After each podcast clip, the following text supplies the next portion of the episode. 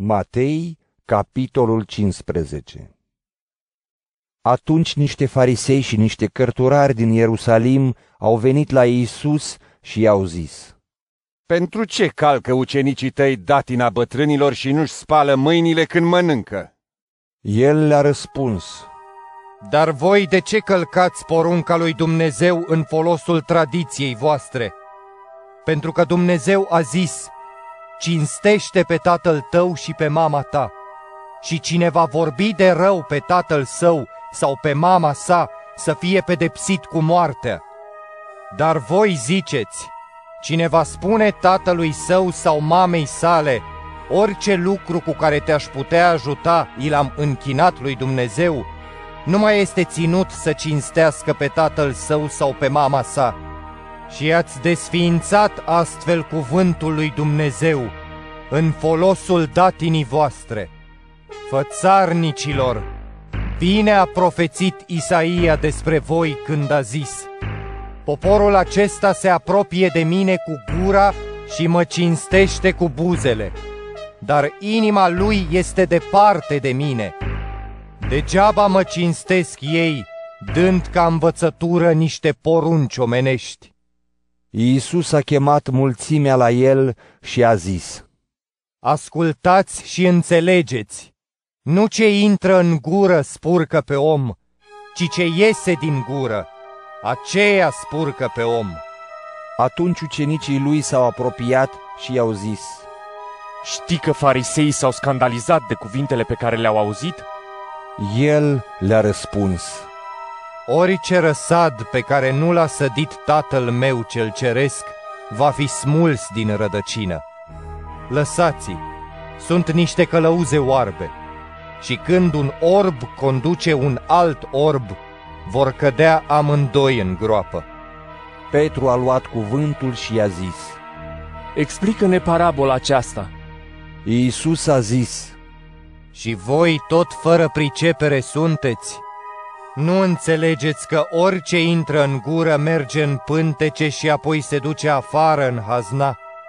Dar ce iese din gură vine din inimă și aceea îl spurcă pe om.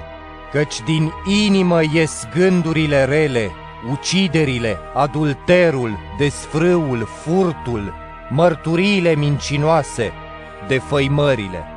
Iată lucrurile care îl spurcă pe om. Dar a mânca cu mâinile nespălate nu îl spurcă. Iisus, după ce a plecat de acolo, s-a dus în părțile Tirului și ale Sidonului. Și iată că o femeie cananeancă a venit din ținuturile acelea și a început să strige către el. Ai milă de mine, Doamne, fiul lui David! Fica mea este chinuită rău de un demon. El nu i-a răspuns niciun cuvânt și ucenicii lui s-au apropiat și l-au rugat stăruitor. Dă-i drumul, fiindcă strigă după noi. El a răspuns, Eu nu sunt trimis decât la oile pierdute ale casei lui Israel. dar ea a venit și i s-a închinat zicând, Doamne, ajută-mă! El i-a răspuns, Nu este bine să iei pâinea copiilor și să o arunci la căței. Da, Doamne, a zis ea, dar și căței mănâncă bucățile care cad de la masa stăpânilor lor. atunci Iisus i-a zis, Femeie, mare este credința ta. Facă-ți se cum voiești. și fiica ei s-a vindecat chiar în ceasul acela. Iisus a plecat din locurile acelea și a venit lângă Marea Galilei. S-a suit pe munte și a așezut acolo. Atunci au venit la el multe mulțimi, având cu ele șchiopi, orbi, muți, ciungi și mulți alți bolnavi pe care i-au pus la picioarele lui și el i-a vindecat.